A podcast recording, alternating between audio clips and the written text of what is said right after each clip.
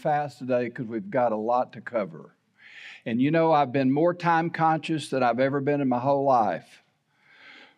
And, and I think it's been shocking to some people. In fact, Dan, didn't you mention, Dan, just the other day, the two or three Sundays ago when the clock quit working? You said, Oh, no, we've been here before, you know, like there's no clock. But uh, uh, we do have a lot to cover, and I, I want to, I like to respect folks' time to uh, uh, be able to have a, a, a, a lunch together where you don't feel so rushed. But I do want to spend uh, some time today in the Word of God. We've got several scriptures to look up, and I hope that you have your Bible so you can look them up with me. If not, we'll be reading um, several passages. But um, it's about walking circumspectly, and God has given me a real burden. Uh, for those of you that don't know, uh, and the folks that are here all the time, I know you may, you know, say I've heard this this, this before, but you know, I have a burden for what I'm about to preach because I've been in the ministry full time 47 years plus. I mean, April was 47 years, full time in the ministry. And um, through, through those years, I have actually um, observed Christians that name the name of Jesus Christ really be what I would call a detriment, uh, would harm the cause of Christ because of their demeanor or because of their behavior. And um, one quick example was when I served on the board at Baytown Christian Academy. I was uh, a, a, board member there, and uh, we lived in that area. We lived down on Tri City Beach Road for uh, five years or so. And I was in uh, a store, and it was a smaller, it was a decent sized store, but it was a smaller, it wasn't as big as a Walmart or Kroger's or things like that. But it, uh, so I heard this commotion going on in there with this person, this customer, just really chewing out this clerk. And I mean, it was it was it was a it was a noise. It was a commotion. It was like, what's going on over here? It wasn't like a robbery or anything. It was it was a commotion. And so it caught my attention enough that I kind of walked to the end of the aisle and I looked around just to see what was, I mean, what was going on. And this woman had her finger wagging in this guy's, this poor clerk. I mean, just absolutely chewing him out in the store publicly. And she was a teacher at Baytown Christian Academy. And I thought, this is a Christian woman that is out there in the public and she's really doing harm, I believe, to the cause of Christ. And it was very, very alarming to me, shocking to me. And that's just one event. Uh, we've actually had people mention to us, Linda's the writer, I'm not, uh, but she, we've had folks mention to us, we ought to record, we ought to write, we ought to journal all the different stories that we have about the things that have happened through our ministry and through you know times working with people and all the different crazy things that that come up with people. I mean it's just absolutely shocking if you weren't so used to it. I mean it's just like i it, it doesn't surprise me anymore what people, I mean, when my sons had the feed store, people that were ex members of this church would come in because they wouldn't have the feed that they had ordered, literally would use vulgar language against my sons, and they had been on the church roll at this church in the past. So it's just like, what in the world? So if you're, if you're wondering, what is this message about? It's about how we live our life before the lost people that are out there. And somebody might say, Well, I don't care what they think. Well, you better care what they think. You better care what they think because God has a lot to say about what how we live our life before lost people. And it's important how we live it, how obedient we are to our Lord in front of them, how we relate, how we relate to others, and especially the lost community, the lost people out there. I think they need to see us in a, I mean, I understand personalities and I understand some people are more um, outgoing, but they need to see a genuine joy in the life of the believer that you are actually enjoying the ride. And the ride may be bumpy and it may be absolutely disastrous, but they can still see something in you, and it's called the grace of God, by the way. They can see the grace of God being lived out in your life and you receiving that grace, and it's supernatural. That's a spiritual thing that's happening in your life. They need to see that. But I'm convinced, I am so convinced that probably they don't need as many words from you and from me. They need to see genuine character and life. We can walk, we can talk about a bunch of things and we can say a bunch of things and we can tell, you know, talk a good talk, but they need to see it in action when, like the old boy said, when the rubber meets the road. They need to see it. They need to see it. How we relate, how we're enjoying the ride. They need to see a difference. I believe they need to see a difference between their lost buddies and the church. They need to be able to see a distinct difference that would cause them to want to at least investigate and consider Christ for their Savior. I think that's very, very important. So we only have a limited amount of time. Uh, Psalm 90, 12. So teach us to number our days that we may apply our hearts unto wisdom number our days. We need to be alert that we only have so much time. You start at salvation, you've got a, a, a, an appointment with death apart from Jesus coming for his bride, but you've got a certain number of days, and we need to take full advantage. Look at, uh, if you will, in your Bibles, turn to Ephesians chapter 5. 5, 15, and 16. Now, I've heard some great sermons on redeeming the time. There are, there are Bible studies on redeeming the time. So we're not going to get into that so much, but I, I just want to uh, put these two together.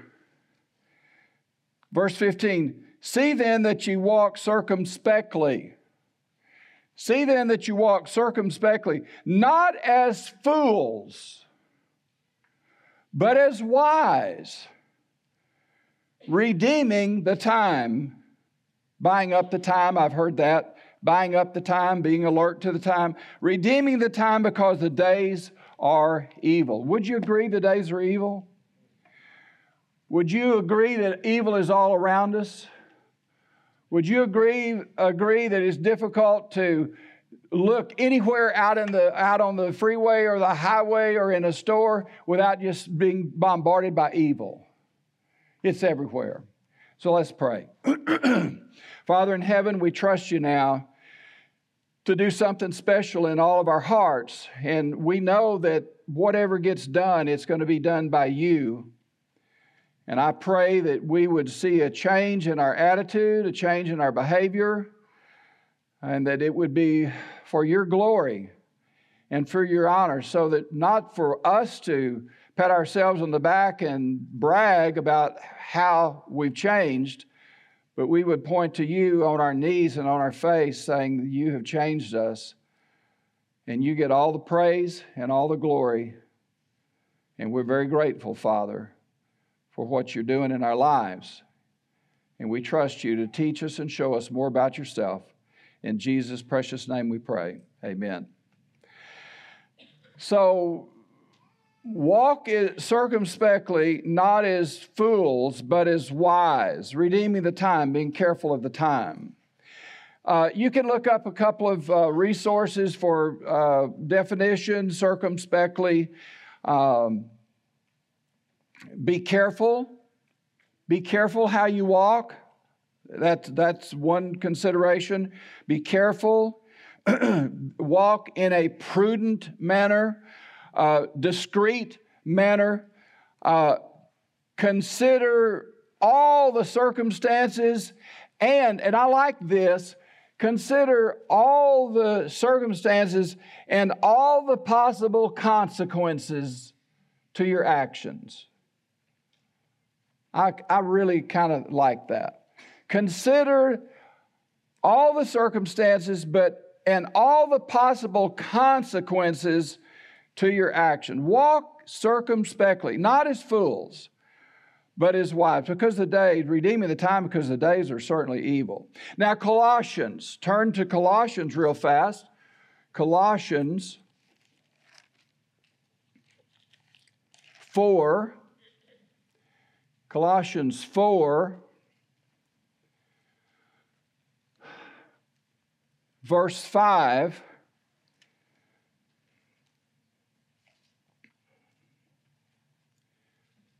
Walk in, isn't this amazing? Walk in wisdom toward them that are without, redeeming the time. All right, I want you to think about this, and if you don't have that highlighted, or if you mark in your Bible or whatever, or you make notes, you need to make, make spirit, careful note of this. Walk in wisdom toward them that are without. Toward them that are without. Now, with that in mind, keep, keep your finger there or whatever, and turn to uh, 1 Timothy chapter 3.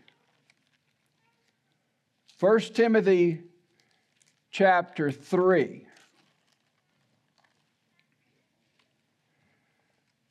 Now, I've, you know, in years past, I've pointed this out, but it's been a while actually since I've, I've uh, pointed this out. So it's exciting to kind of refresh my memory of it, and I, hopefully it'll be enlightening for you and encouraging to you.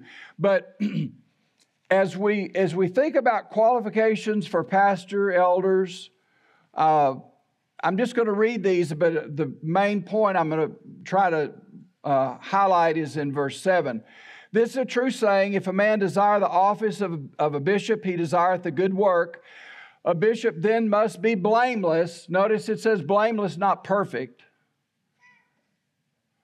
the husband of one wife we could we could chase that rabbit, but we won't.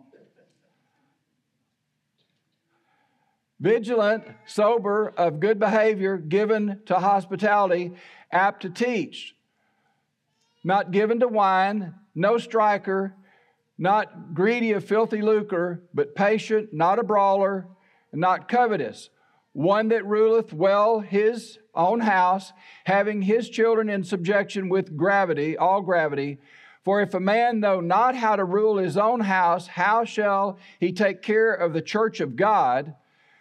Not a novice, lest being lifted up with pride he fall into condemnation of the devil.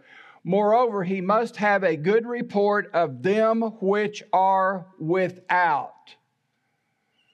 Now, are you seeing the Colossians verse and this one together.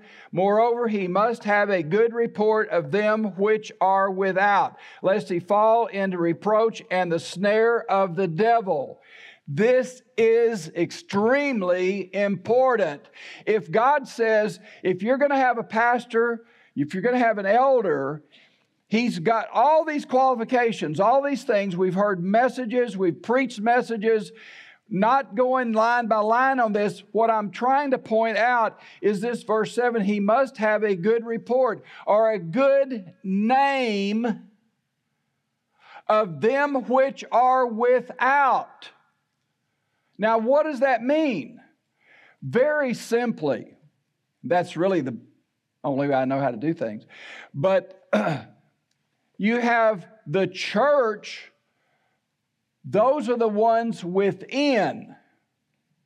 And then you have those that are lost outside of the church. They are considered by, in Scripture as without.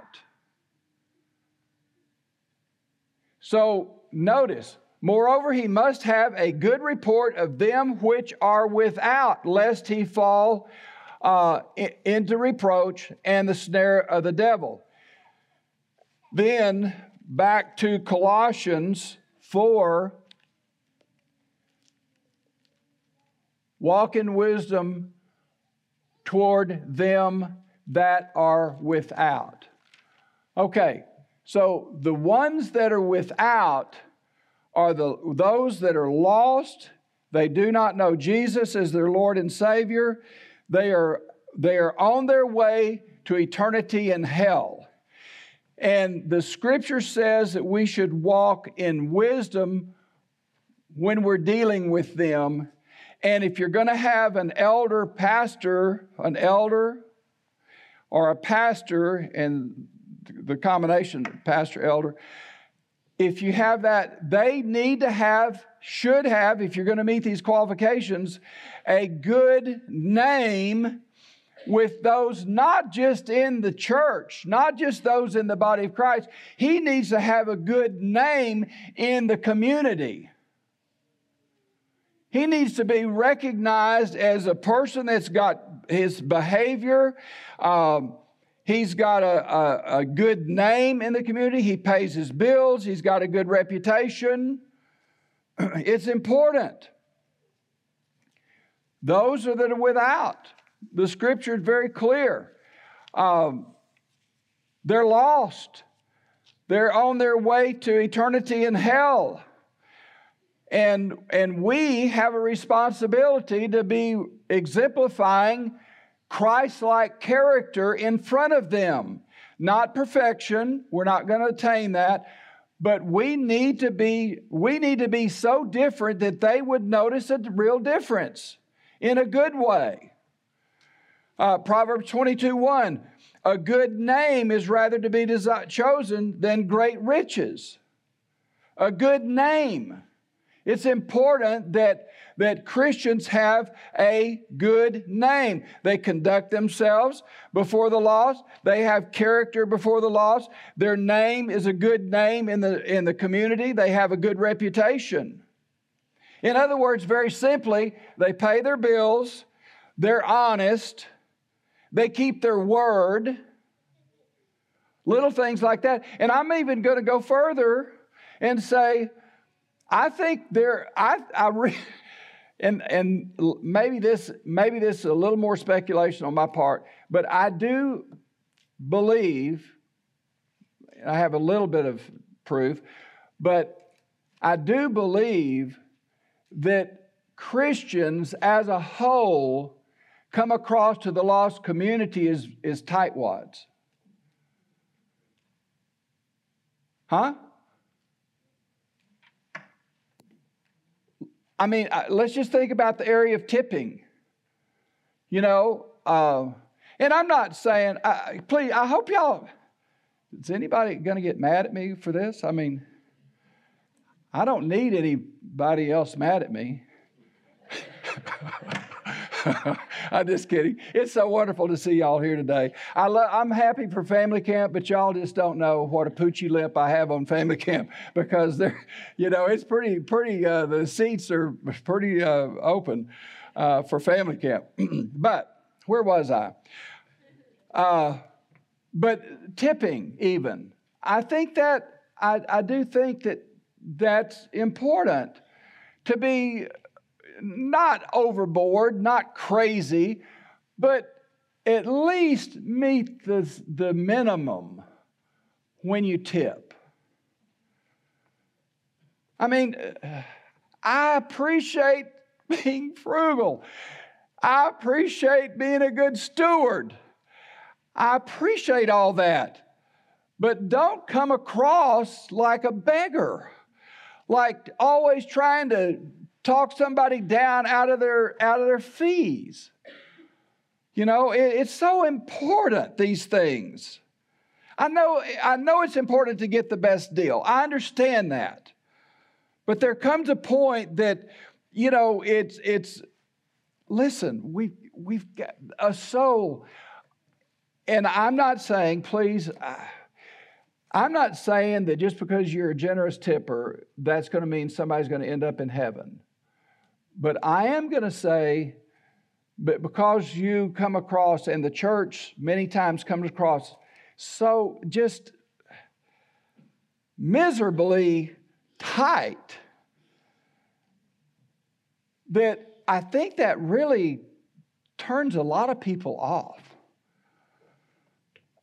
So there's a balance. I understand that. I think there needs to be a balance, but I think people need to know that you appreciate their service and appreciate their work. So you keep your word, you uh, deal with lost business people, uh, your yard man, if you have one, and hopefully you've got your kids grown up to be your yard men people. Um, even police officers, I mean, you know, you can't imagine what kind of, you know, I mean, I've literally, when I was on HPD, I, I'd catch people speeding out of the parking lot, you know, church parking lot, racing to the nearest restaurant. And, you know, and, you know, they wouldn't even give me a tract to, or even witness to me about Jesus. I mean, they were just so uh, ready to be first in line. And it just, I, I, it's just important, folks. I mean, I, we could have the invitation right now. I think. I mean, we could just. I think. I think our witness is a lot more than just dressing up in a suit on Sundays. And I'm going to tell you what. I'll just be really honest with you. And I know that uh, somebody's is going to be offend, offend somebody, but I get out of this suit as quick as I can.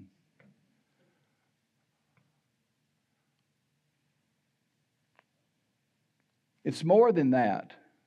I want to. I want to give. I, I, I understand. I appreciate giving the give dressing for the best for the Lord on the Lord's day. I get it.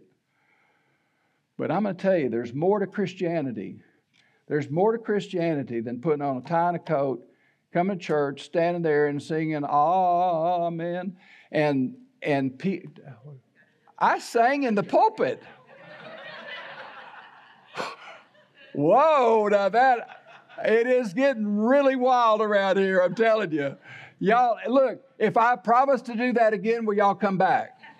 I mean, oh, yeah, look at there. Well, I, that's about as much as I could do right now. But so, but listen, it, it is, do y'all, are y'all getting the point? I mean, is this, do I need to say any more? I mean, there's a little bit more to say. But, um, but, it's, but it is. Uh, I have a real concern that our everyday life is a standout. It's different than, than anybody else. When, when we have encounters, and we all have encounters, we're all going separate ways. We're going different places. We're doing different things. We've got different assignments. But listen, I, you know, we had a guy here, we lived here next door, we lived here 19 years, okay?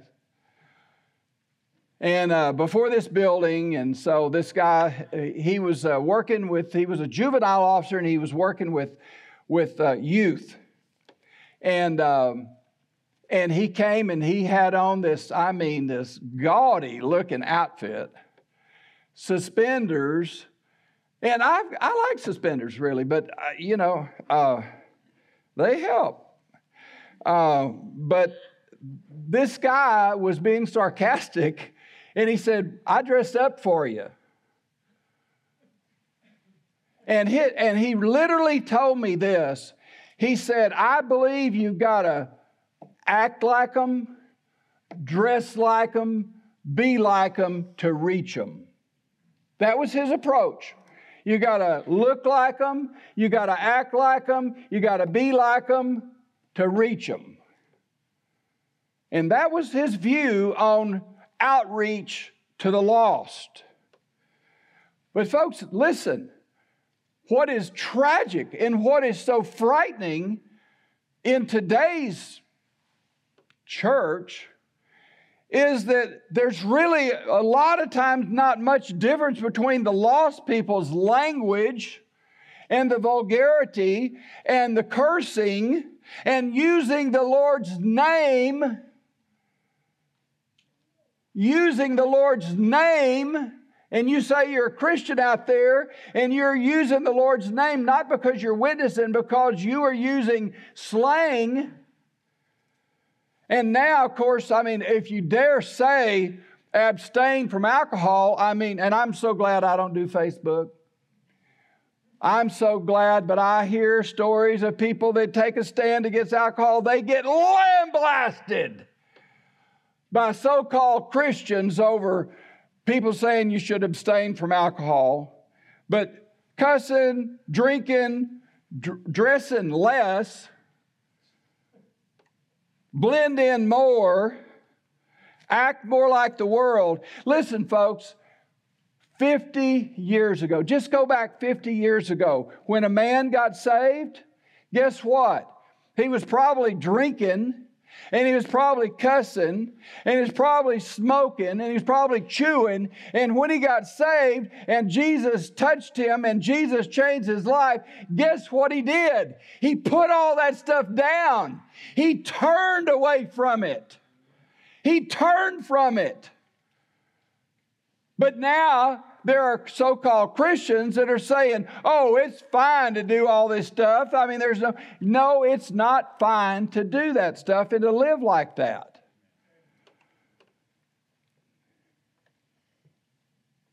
Bad, worldly language and music and alcohol. People got saved, they turned from that stuff.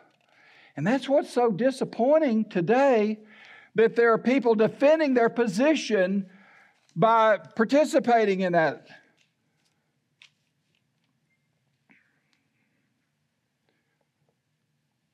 We talk like the lost. We use vulgarity like the lost. We laugh at ugly things like the lost. They need to see a difference.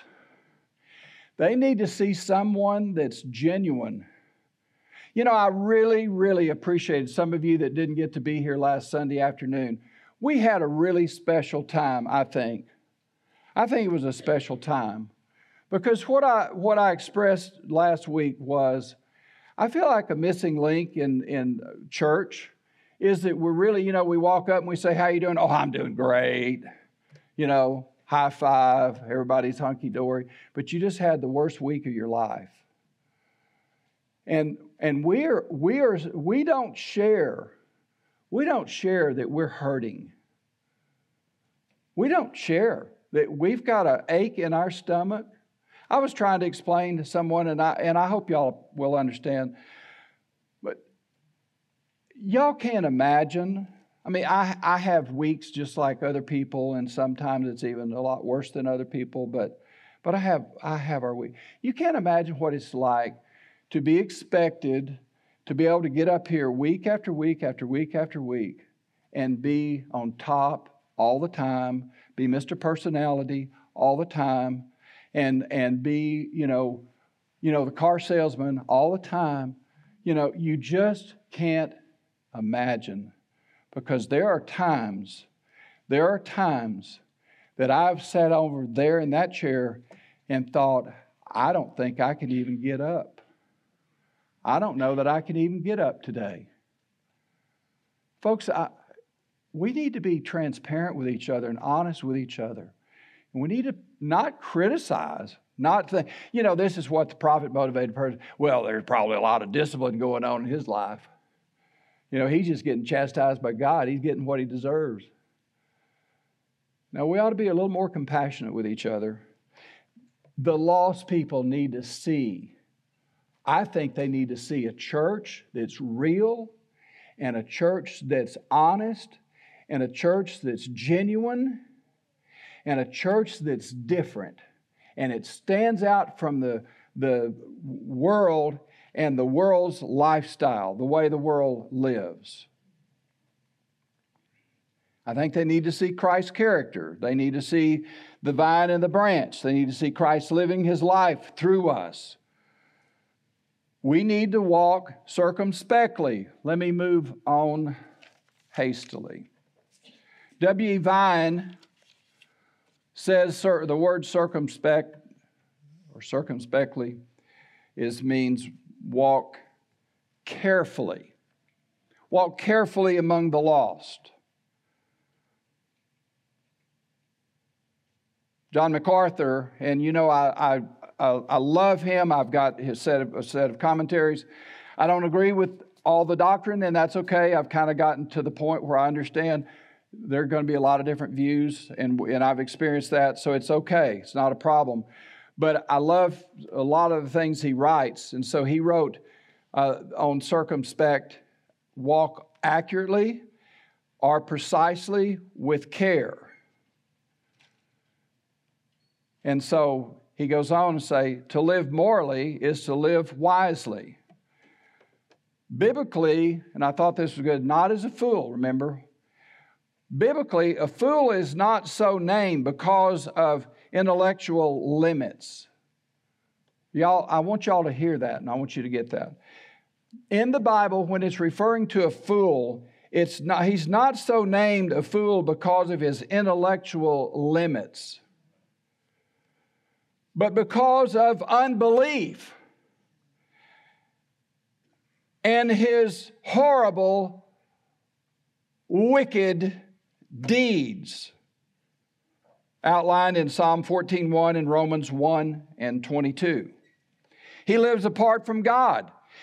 He lives against the law of God. Proverbs 1 and it, just uh, all the verses, you can look them up. And he can't co- comprehend truth. He doesn't understand truth, he doesn't get it.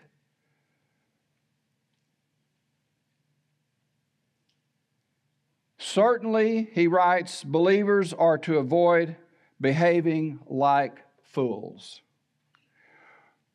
Walk in wisdom, living our life as we look at life from God's perspective and not just from ours. Because we can, we can just about make anything justified. We can just about make anything justified and find scripture to back up our position. Walk in wisdom toward them that are without, redeeming the time. There needs to be a good report of them which are without. In other words, the elder the preacher needs to have a good name among the lost. So we walk accurately, precisely, carefully, especially before the lost. And of course, I, I mean, I can't put this little PS in there. If what I've seen in church for 47 years is any indication, this is what we do to each other in church. I can't imagine what we do to the lost people out there. I mean, seriously.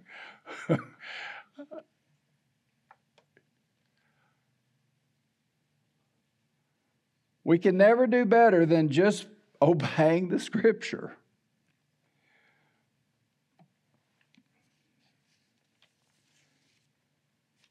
Very practically, and I, I'm, I'm stewing, uh, getting ready to do another sermon on unity because it's just such a part of the Bible. But they need to see a church unified. They need to see the unity of the body of Christ. They need to, uh, every church split, I, I believe it's just in so harmful to lost people. When they see Christians that can't get along and they see that, I think it's so detrimental to lost people. They say, I can get, we get along better at the Kiwanis Club. They need to see forgiveness in action. Listen, there's a whole lot of forgiving to do, I can tell you.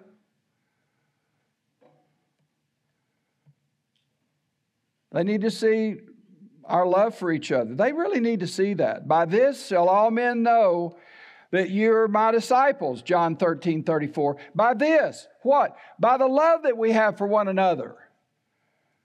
They'll know that we are his disciples. They need to see us enjoying ourselves. So I've I, years ago I came up with a little uh, saying, about you know our, our lifestyle, our, our Christianity. Either we're a cactus or we're a honeycomb. And I can tell you from experience, there's been plenty of cactuses out there, and I don't think they're helping the cause of Christ. I think they're driving more people away than they're drawing. Uh, we ought to be we ought to be drawing people because they see Christ living his life in us.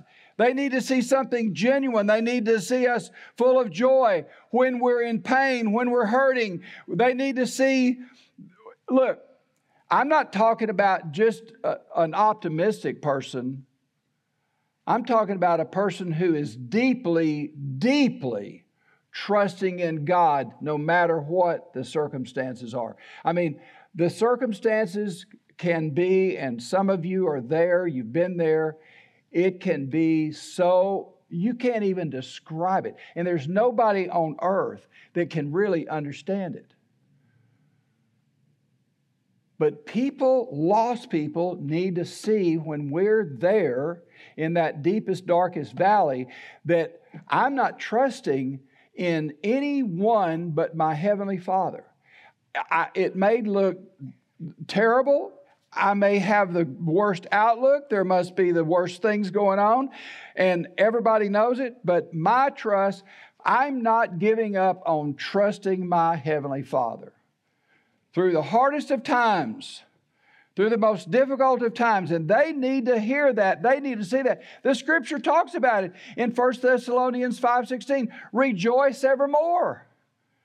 Rejoice evermore. Pray without ceasing and everything give thanks. For this is the will of god in Christ Jesus concerning you. People, you know, I've heard people say, I'm trying to figure out the will of God. You know what? There are times you just do a good concordance and you'll find several things that are just very obvious. Eh, and Scripture says, and this is the will of God. Rejoice, pray without ceasing, in everything give thanks, for this is the will of God in Christ Jesus concerning you.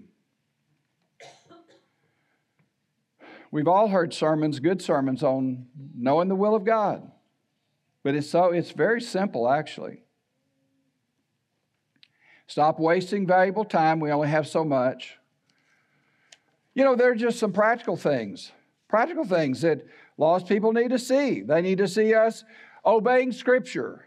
And through our time in the ministry, we've seen people disobey uh, 2 Corinthians 6.14, be ye not unequally yoked together with unbelievers. We've seen that. In fact, we, you know, some of you will remember the story, and it's a true story, where uh, this lady uh, was the head of the women's missionary organization in the Southern Baptist Convention. And she, it was real funny. I mean, we have our order of service here, and well, I mean, she she wanted to make missionary announcements from the women's mission, the WMU. Anybody know what WMU? The WMU. She wanted to do that before anything else. I mean, before the preaching, before any. I mean, she she wanted to be right there when people were wide awake. And uh, but she asked us to go visit her husband, and so she said, "My husband's lost."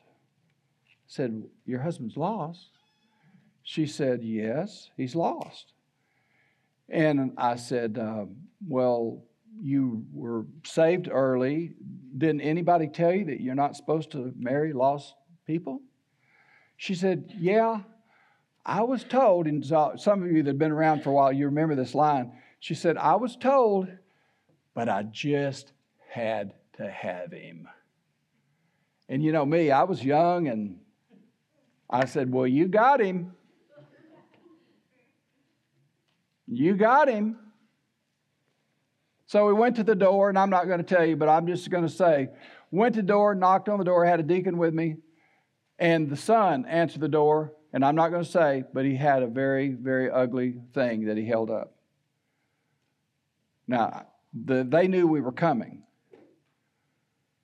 and she was so embarrassed. And then the guy oh, answered the door, and we went and witnessed to him. He wouldn't, he wouldn't respond. the, the lost people need to see us doing things that are scriptural. You know, they need to they need to see it. They need to see it in action that you actually believe this book and you believe it so much that you're going to do what it says. It's not just agreeing intellectually, you actually are going to agree in, with your life. so there are all kind of things that lost people pick up on. And, and again, I do. I do understand, and please, I am compassionate. I do understand government outreach. But you know what the Lord said to me this week as I was preparing and thinking about all this?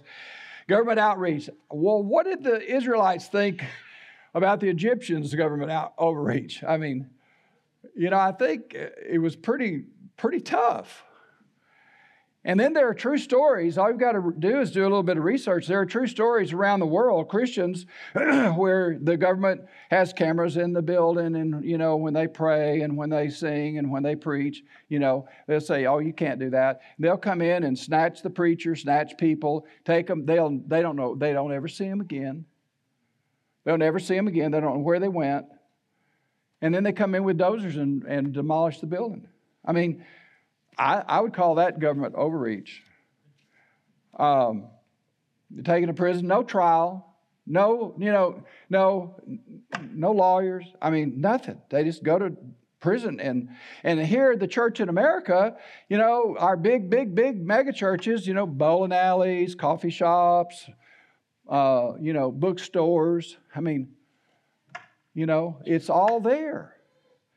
And I really believe that the church in America is so spoiled, but and they're and they are like drawing gigantic crowds. They are drawing gigantic crowds. But I'll just be really, I just want to be honest and not like proud or boastful. I don't I don't want to be a part of those crowds. I I don't want to be a part of trying to get the loudest band and have to have drums where you have the, the plexiglass around it to keep the sound down and, you know, and the, the dancers and, and all the hoopla. I just, I, I, I just don't think that's honoring to the Lord.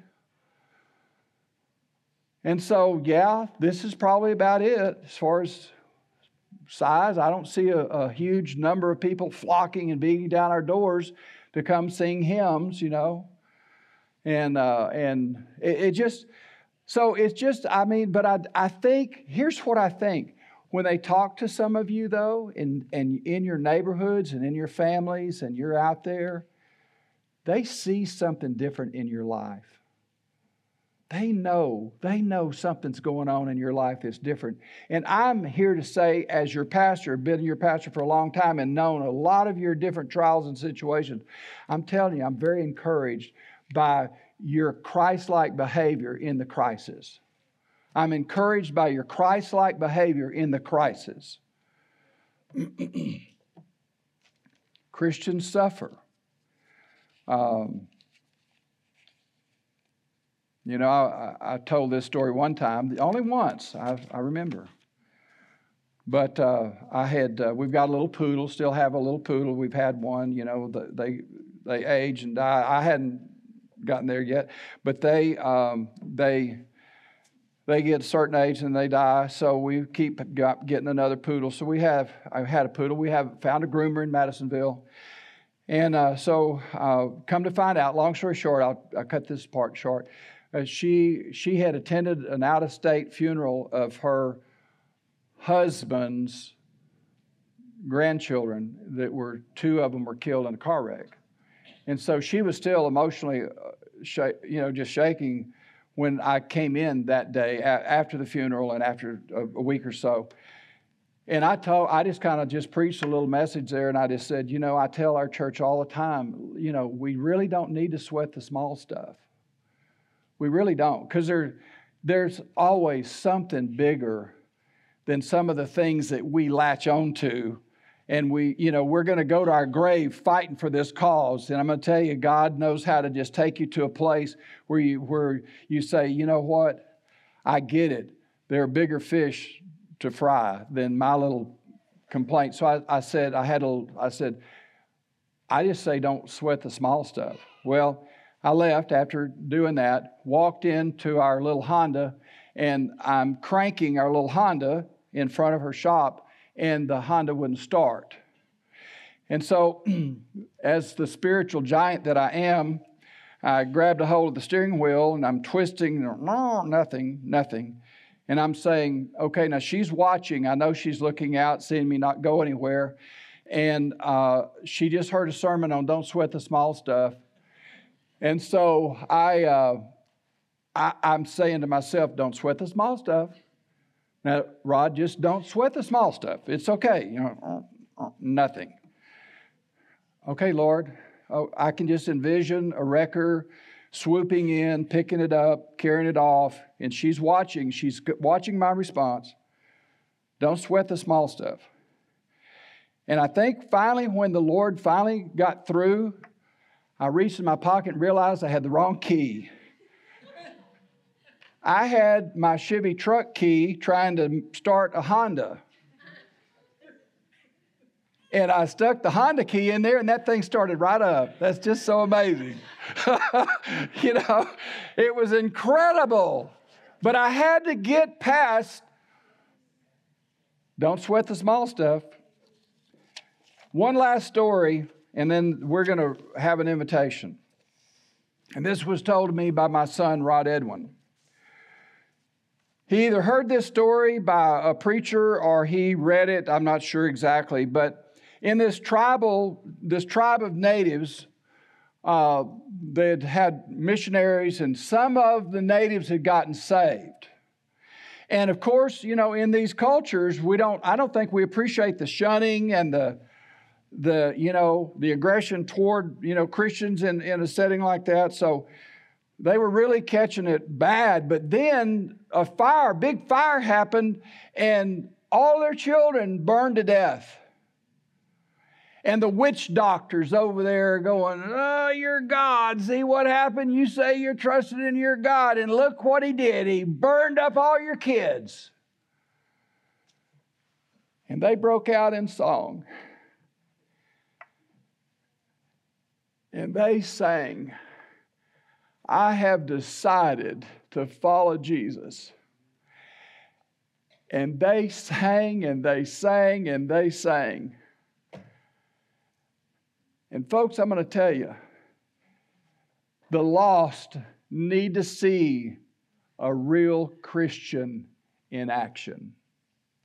And I'm telling you, today could be the day to change, to change the missionary approach out of our church. It could change if we would all commit to just being genuine, obedient, loving, forgiving, unified, strong together, caring, if they could actually see Christ living his life in us.